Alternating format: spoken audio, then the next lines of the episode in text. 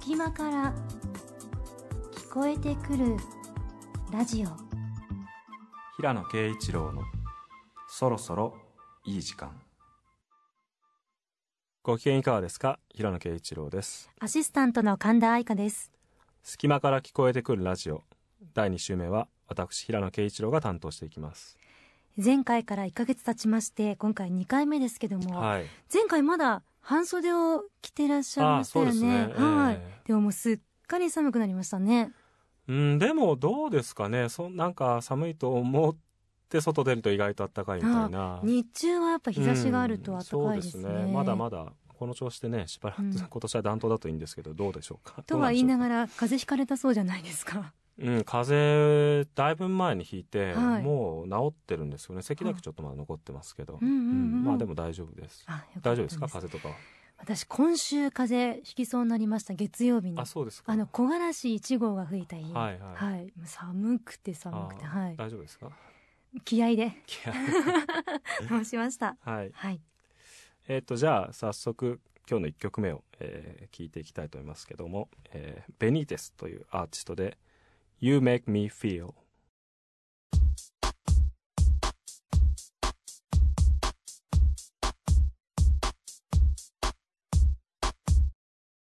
隙間から聞こえてくるラジオ。平野啓一郎のそろそろいい時間。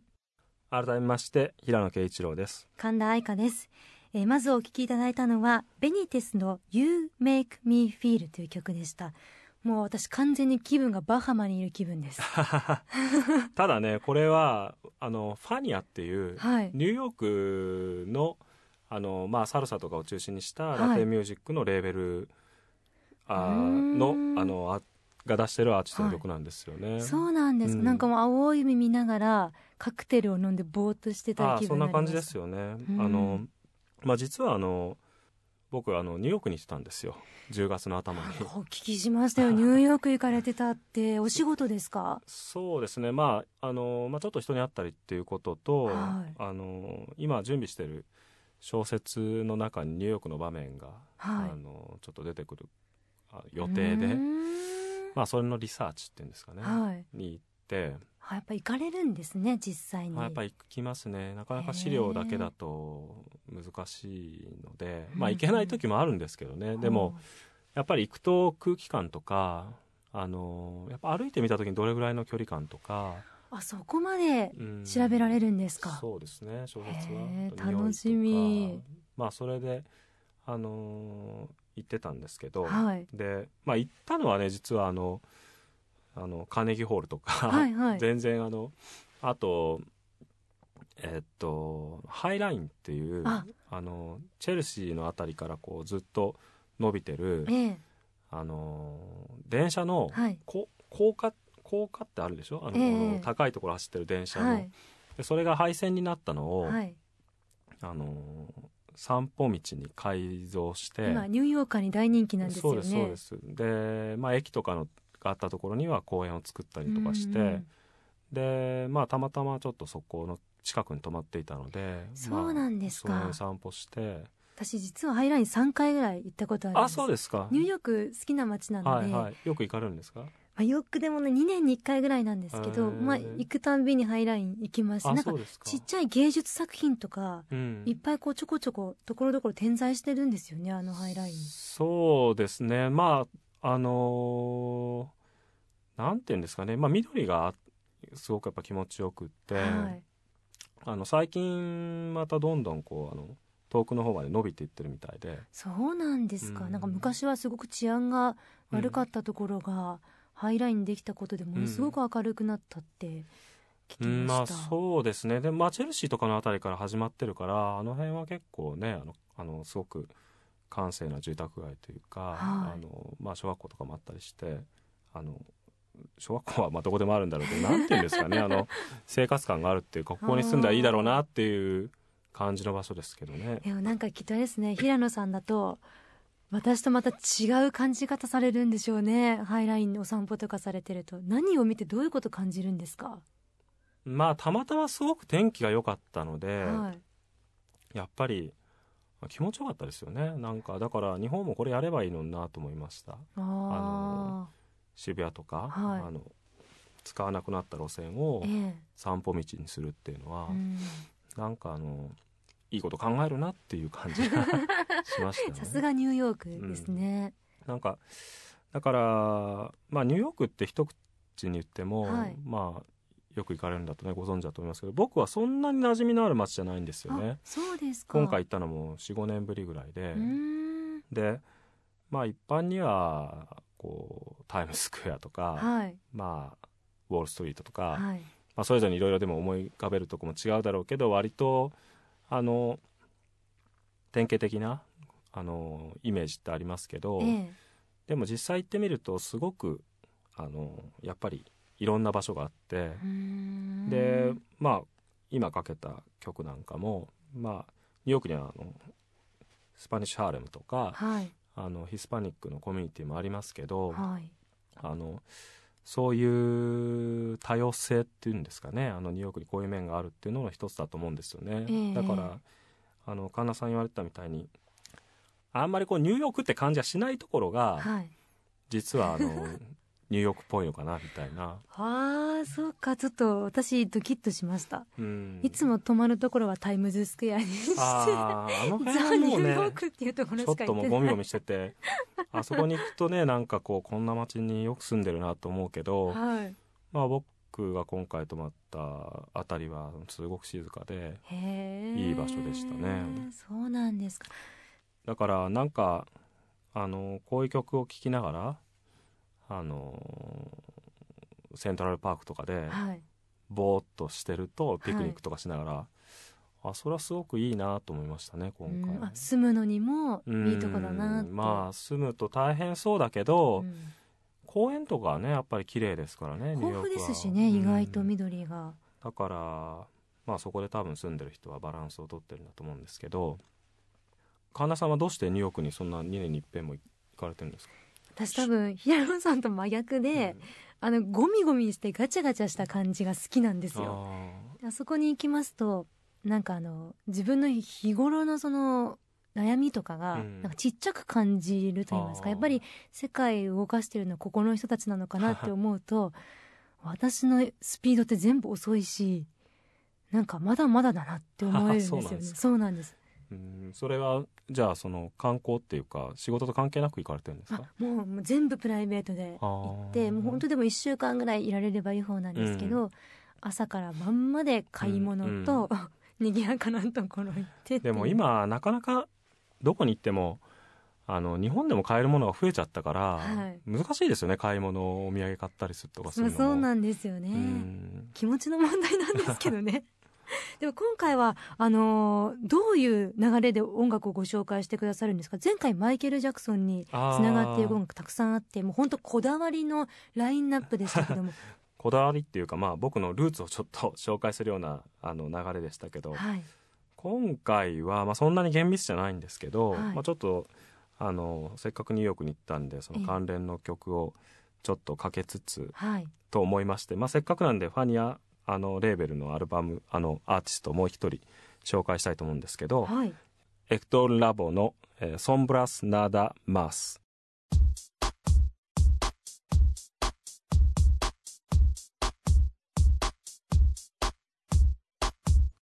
お聴きいただきましたのはエクトルラボソンブラスナダマスという曲でした。はい、全然違う感想かもしれませんが、え私ルパン三世を思い出しました。え ルパン三世の何を思い出したんですか？なんかルパン三世が大体いつもこう片思いの女の子登場するじゃないですか、はい。はいその子とお別れするときにあああ。のそうそうとまた別になんか一人現れたりして、はいはい。でその子とお別れするときに夕日を見てるルパン三世の横顔。なんかまあ夕日っていう感じですよね、んあのまあなんかこう渋いんですけど、はい。高音になっていくとすごくこう、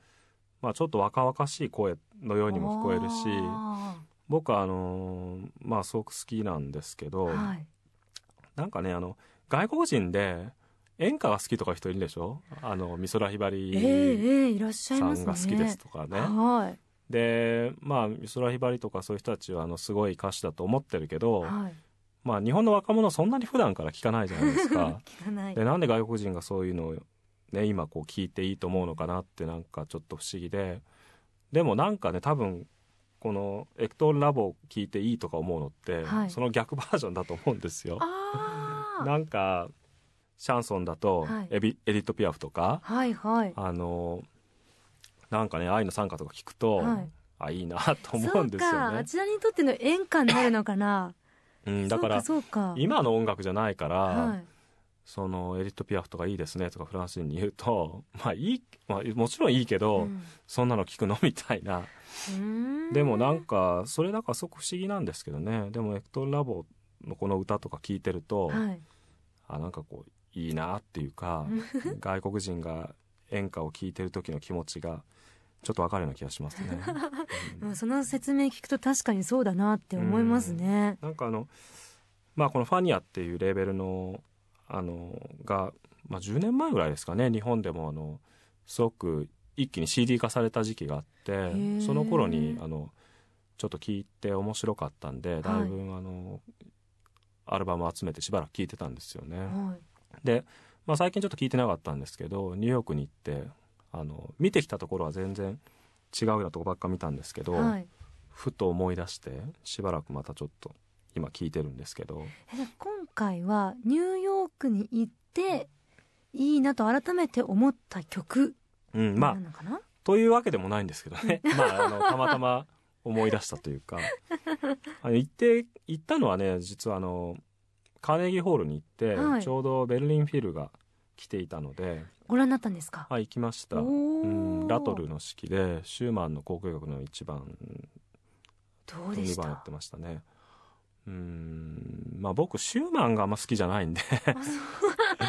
あのえっとあ1番だけやったのかな、まあ、シューマンの交響曲をやってたんですけど、はい、うんまあでもやっぱり弦の響きはあの本当にあの素晴らしくて。あの僕ちょっとカーネギーホールに関心があったんで、はい、カーネギーホールツアーっていうのに参加したんですよ。それは午前中からやってて。そうそうそうでやっぱりカーネギーだからあそこは、まあ、説明によると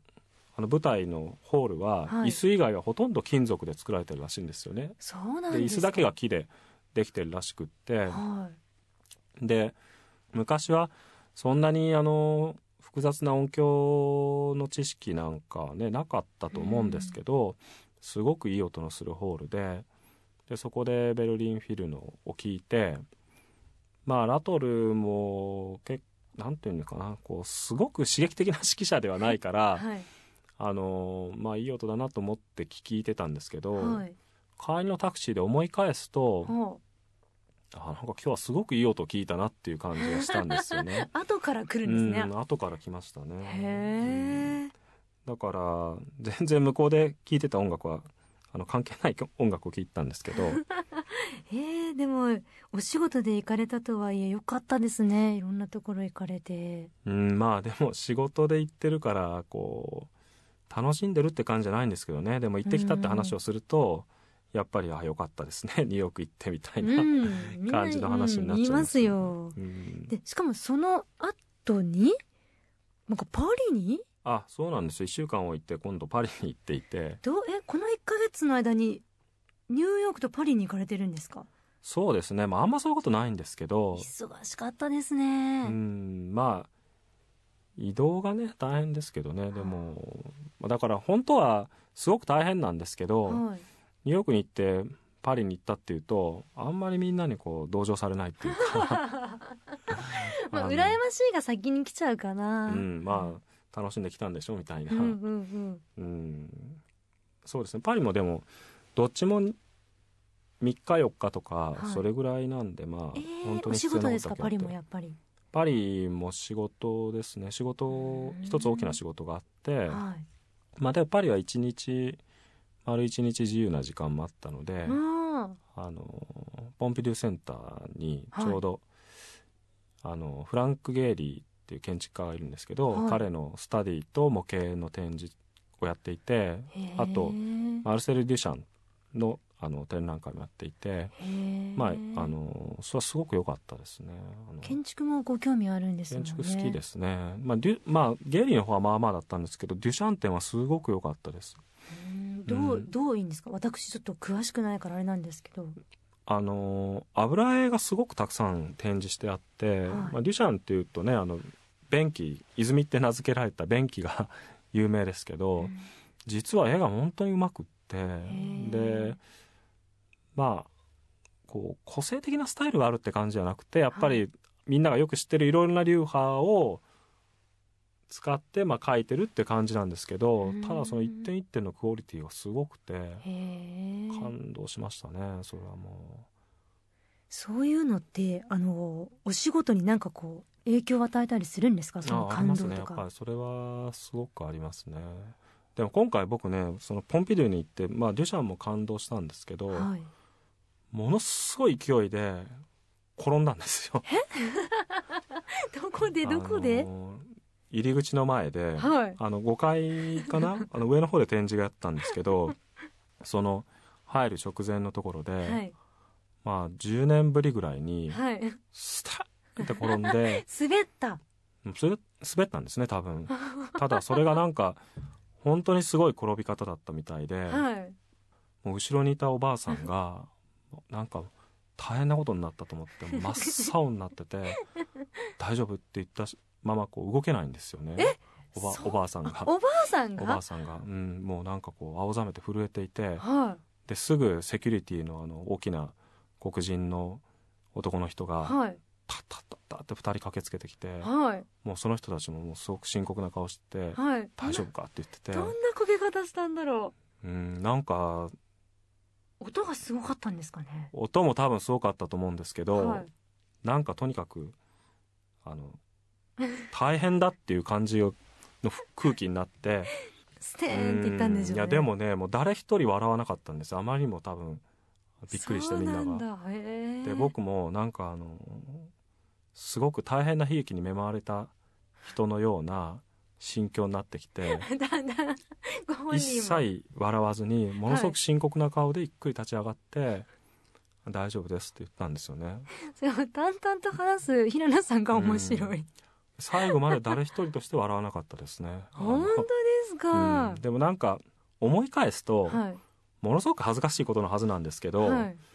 なんかね変な満足感があって。どうことですか？何なんですかね。その自分の心がよくわからなくて。満足してるんですか？なんかこう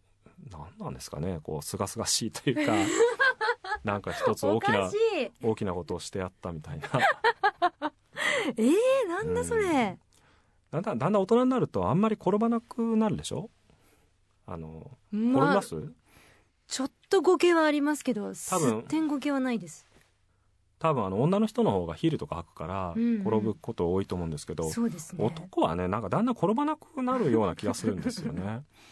で僕も本当になんか10年ぶりぐらいに、はい、あの滑ったりすることあるけど大体踏みとどまる、はい、ですけどね。今回はもう本当にスッターンって転んで 痛かったんですか？あんま痛くなかったですね。痛くもない。どういうふうになったかわかんないんですけどね。なんかこう空間がすごく歪んだシーンは覚えていて、はい、でも四つん這いになったんですよね。意味わかんない。えどういうこと？後ろに転んだんじゃないんですか、まあ、前に転んだんですか？どうなってるんですかね。別に指折ってないんですよね？手の指の全然大丈夫です。でもなんかとにかくその周りの人がもものすごく心配してたんで、はい、あのいやでもねやっぱり今回よく分かったのは、はい、転んでみんな恥ずかしくてね、はい、こう慌てたり、はい、あの照れ隠しに笑ったりするでしょ、えだからなんか滑稽に見えるんだと思うんですよね。だから転んだ時はもうひたすら真剣な顔をしているっていうのが大事じゃないかなと思いましたね。一応あの台本上は、ええまあ、海外に行かれて、うん、新たなる自己発見などお話しくださいって書いてありますけど、それ自己発見ですよね、うん、そうですね。もう一回ちょっとどっかで一発転んでみたいなっていう気持ちになります、ね、神妙な顔で起きるんですね、うん、勉強になります、満足感が得られたと。満足感ありましたね。他にパリでなんかありませんでした？あパリはねあと時間もその同じ日に佐渡店に行ったんです、まあ、それはすごく良かったですね。あのまああんまり直接関連するものがあったわけじゃないんですけど、はい、まあ佐渡からこういうことも言えるんじゃないかとかこういうこの辺のことも関連づけてみると面白いんじゃないかっていうような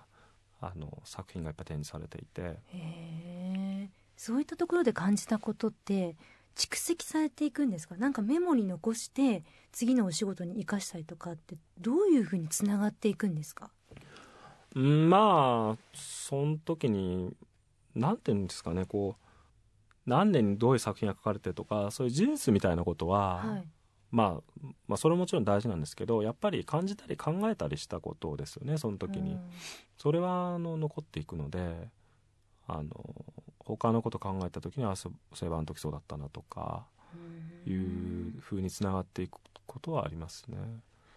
あのまあ、僕ドラクラワーっていう画家があの好きで、はい、早々っていう小説の主人公でもあるんで、まあ、ちょっと思い入れがあるんですけどドラクラのすごく立派な絵が2点あの佐渡店に絡めて飾ってあって、はい、まあ、それすごく良かったですね。へえそれあれですかね。今後の作品を拝読すれば、うん、ああの時お話しされてたことってこういうとこに出てくるのかなとかって分かるんですか？まあ直接ねあの主人公が佐渡の展覧会に行ってって場面を書くわけじゃないんで、はい、まあ結構一ひねり二ひねりあった末に反映されることだと思うんであのあここはっていうのはすぐ分かるかどうかわからないですけどまあ何らかの形であの分かる人には分かるかもしれないですね。そうなんだ。分かるようになりたい。いや本当忙しい1か月をお過ごしで。はい。じゃあせ、まあ、この辺でまた、えー、曲を聴いてみましょうか、はい。えー、2曲続けて聴、えー、いていただきます。最初はジョージ・ベンソンの「Just One of Those Things」それからもう1曲はフランク・シナトラの「Strangers in the Night」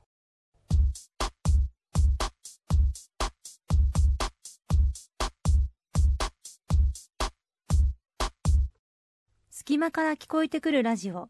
平野啓一郎のそろそろいい時間。前半は前回の放送から今回までの1か月間に平野さんが行かれたニューヨークとパリのお話を聞かせていただきました、はい、番組宛てにメールが届いているんです。ご紹介します、ね、ラジオネームライブラさんです、はい、はじめまして。隙間から聞きました。深夜の時間にいい番組名ですね。月一というのが残念ですが来月も必ず聞きたいと思います。平野さん神田さん月1回を楽しみにしています。お疲れ様でした。ツイッターでもつぶやきましたが神田さんの隙間から聞こえてくるラジオはなんか不思議な雰囲気がありましたと。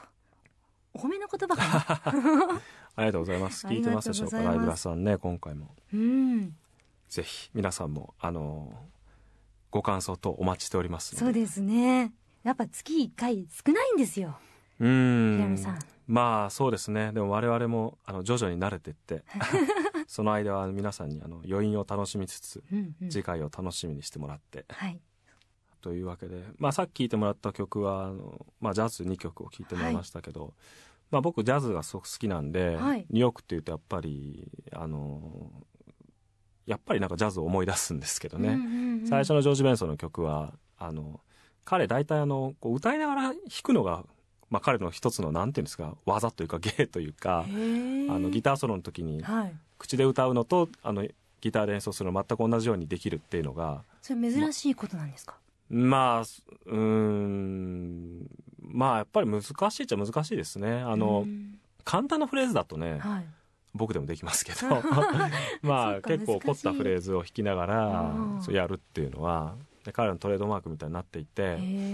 でまあ彼シンガーとしてもずっと、まあ、ギター弾きながら歌もあの歌っていて、はい、マスカレードとかちょっとヒットした曲もありますけど、うん、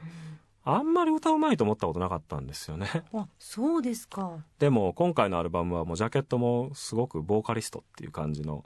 歌を歌ってるジャケットで、はい、なんかずっと歌い続けてるとあの エリック・クラプトンとかと一緒で やっぱだんだん歌うまくなってくるなと思って。やっぱりねなんか楽器演奏してる人って本当は歌を歌いたいんですよね多分。そうなんですかね、うん、そんなことないはずだとずっと思っていて、ええ、僕もギターを趣味で弾いたから、はい、やっぱ楽器の人は楽器が弾きたいんだなと思う、え、楽器が弾きたいんだっていうふうに思ってきたんですけどね、はい、あの昔あのフレディ・マーキュリーがあの亡くなった後、はい。ボン・ロジャースっていうボーカルがあの参加して、はい。クイーンが来日したことがあって、はい。その時に見に行ったんですよ。ほそしたらメンバーがねやっぱりみんな一人ずつあのメインであのフレディの曲を歌うんですよ。うあのポール・ロジャースわざわざボーカルで入ってるのにはい。ブライアン・メイもあのドラムベースもみんな歌うんですよね。あそういうあの場面が用意されてるってことですか、うん、で場面っていうかその普通に次の曲はって言って歌っていくのを、はい。あのそれぞれのパートの人があのやっぱ歌うんですよね。あのベースだけちょっとサポートの違うメンバーで来てましたけど、はい。でフレディ・マーキュってすごく声も高いし、はい。なかなかのあれ歌えれないんですけど、うん。やっぱみんな歌えるんですよね、へえ練習してるのかな、うん、だからやっぱりバックで演奏しながら本当はみんなやっぱ歌いたかったのかなとその時に思って。そうなんですかうね、ん。まあねギタリストでもソロになるとあのボーカルもやるって人多いですけうどね、ん、確かに。だからまあジョージ・ベンソンもねあの、まあ、歌うのもまあ彼は歌うのすごく好きなんだと思うんですよね、うんだからまあそれでちょっと思い出して並べるとちょっとジョージ・ベンソンにかわいそうだけどまあせっかくなんでシナトラの 曲も聴いてもらいました。まあすごく好きな曲ですけどねこれもなんかあれですねバンドやとかやってる方メールお寄せくださるといいですね。ああそうですね。本当は歌いたい。うん、まあね俺は歌いたくないとあの怒られるかもしれないですけど。まあせっかくなんでちょっとジャズをもう一曲聴きたいんですけども、はい。えージョニー・ハートマンの、えーシャレード」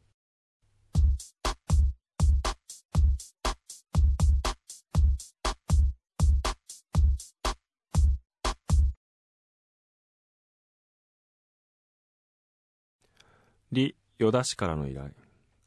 一皿目のメインディッシュが下げられるとさすがに T が大野を気遣って依田夫人に本題に入るように促した。彼女は手にしていたパンを置いて指先を払うと今日は二つお話がありますと言った。一つ目は今度小説の戯曲化を推進する組織を設立してその委員になったからついてあなたの作品も候補作に加えさせてほしいというものだった。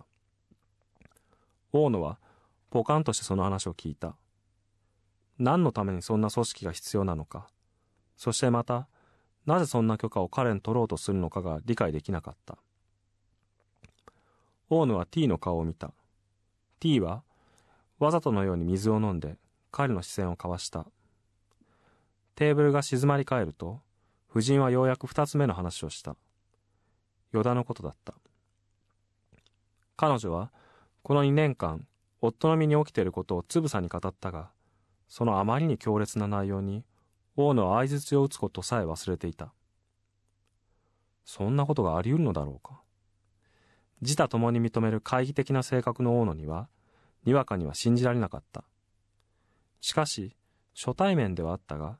依田夫人にそんな複雑な作り話ができるとは到底思えなかった。だとすると依田が仕組んだことなのか。それこそ考えがたかった。テーブルはデザートを前に一旦すべて片付けられた。大野は目の前でパンくずが集められているのをぼんやりと見ていた。腹はいっぱいだったが何を食べたのかほとんど記憶になかった。それで依田さんからの依頼というのは大野は夫人に尋ねた。はいと彼女はバッグから大きな茶封筒を取り出した。依田から聞き取った話のメモとそれから録音がちょっとありますのでこれを大野さんの方で小説にしていただきたいんです。小説？小説みたいなその何か依田は小説にしてほしいと言ってます。大野は受け取った封筒の中を覗いて小説なんかにしないでこれをそのまま発表したらいいじゃないですか。そのままじゃ無理だと思います。T が口を挟んだ。確かに小説の題材としては恐ろしく魅力的だったが大野はやはり気乗りしなかった。そもそもなんで僕なんです？依田のたってのお願いです。大野さんしかいないと。依田はショパンとドラクロワのことを書いた大野さんの小説がすごく好きなんです。ああ読んでくださったんですか。でもあれはもう死んだ昔の人たちの話ですから。生きてる人となると話が違います。そういうの得意なルポライターとかにお願いした方がいいですよ。依田はそんなんじゃなくて小説にしてほしいんです。大野さんのやりたいようにやってくださって構いませんので、一度目だけでも通してくださいませんか？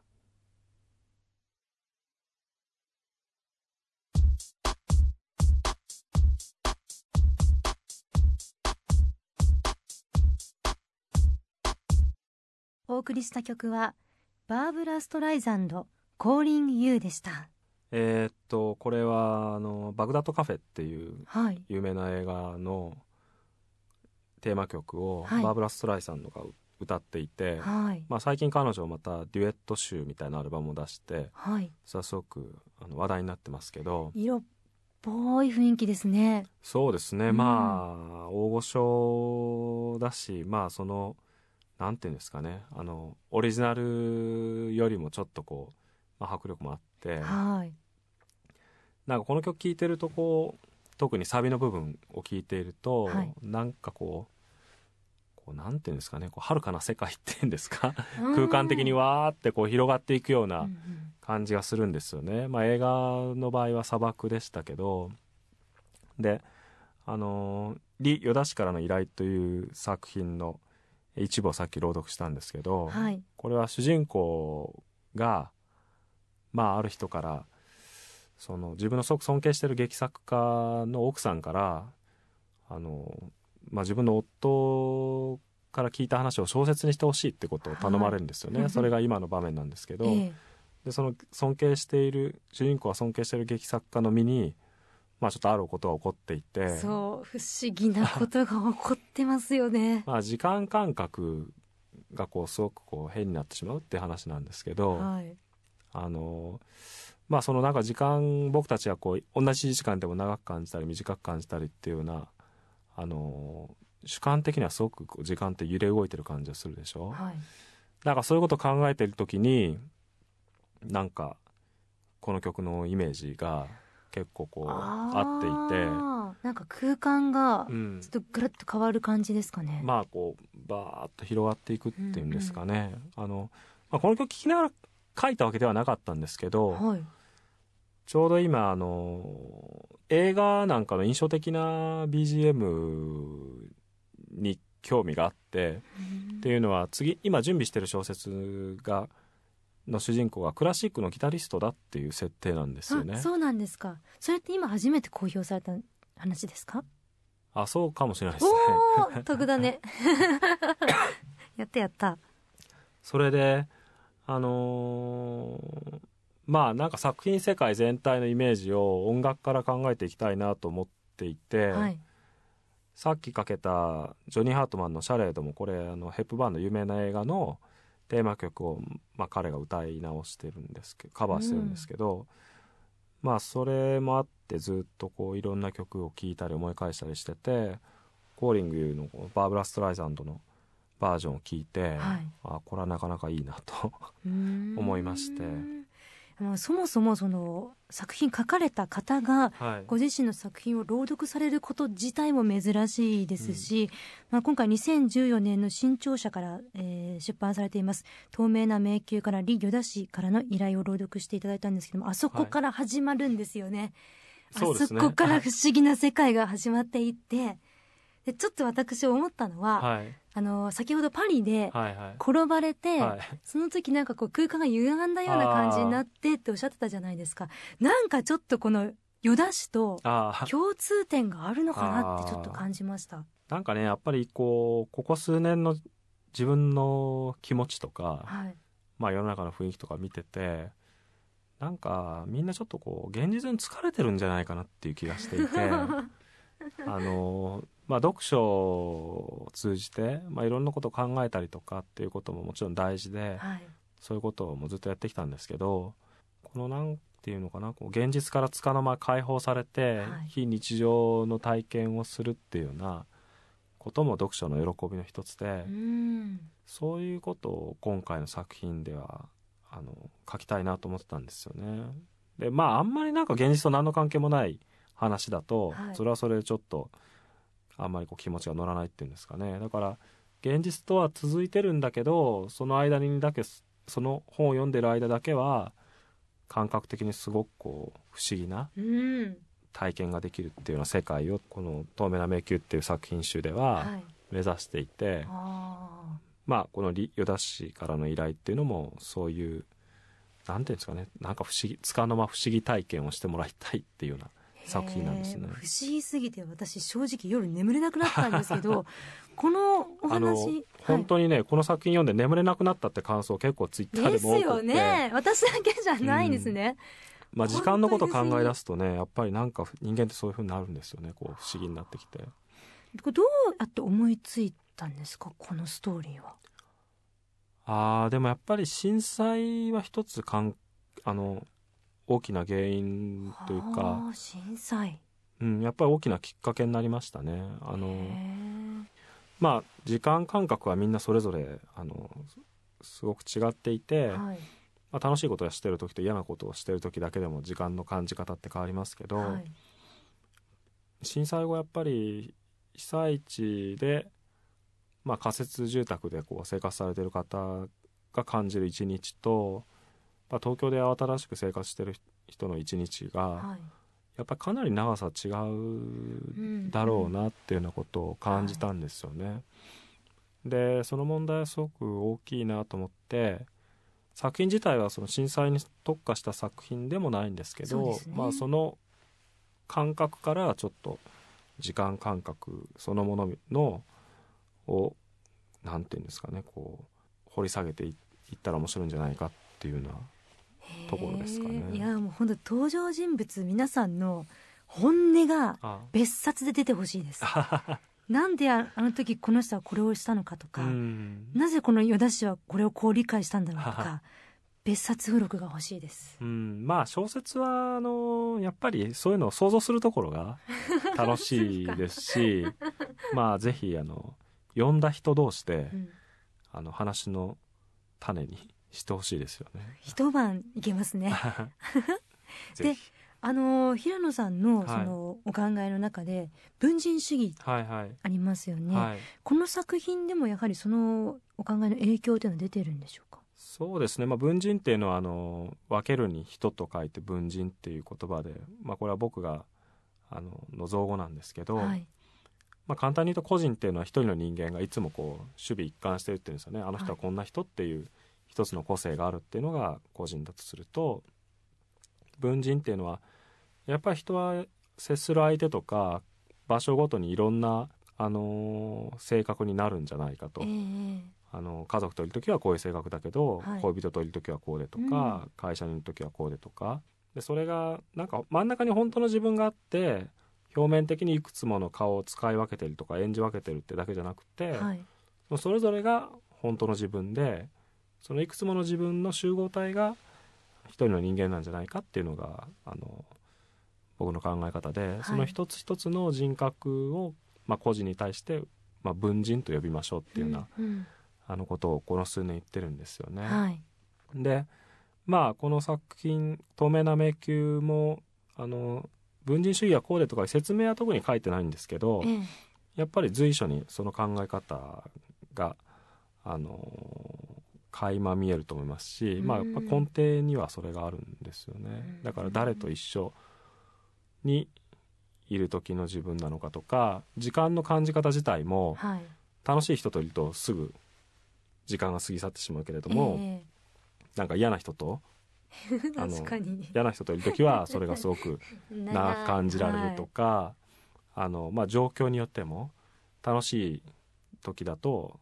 あの楽しい状況とか楽しい場所だとすぐ時間が去ってしまうけど、嫌な時間とそれが長く感じられるとか、はい、はいまあそういうことがあのやっぱり背景にあるんですよね。なるほど。いやー本当に不思議な依田氏からのり依田氏からの依頼。はい、もうぜひまだお読みになってない方読んでいただいて私討論したいです。ぜひあの番組にも感想をお寄せください。お寄せくださいでは、えーここでもう一曲お送りしましょう。ジョン・ウィリアムスでカバティーナ。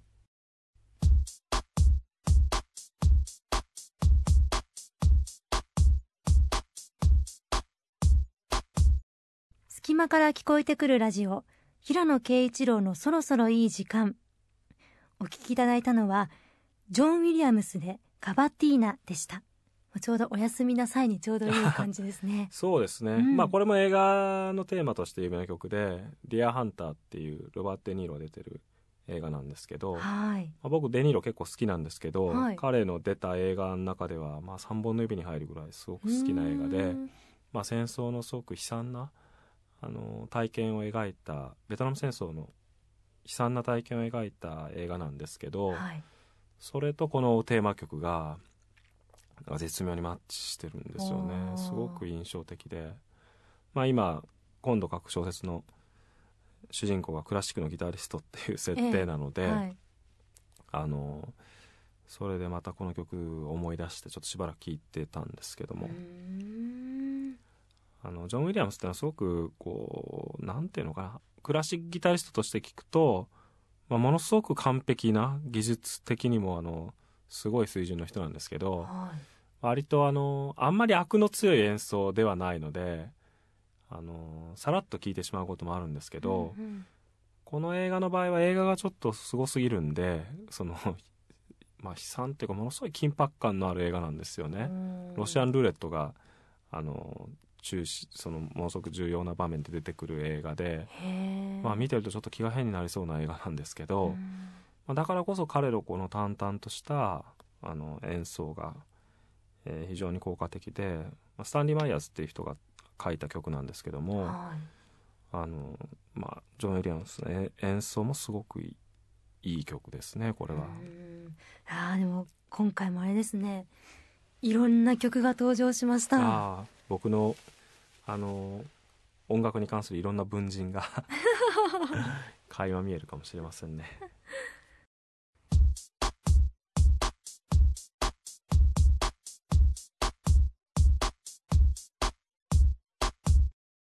間から聞こえてくるラジオ。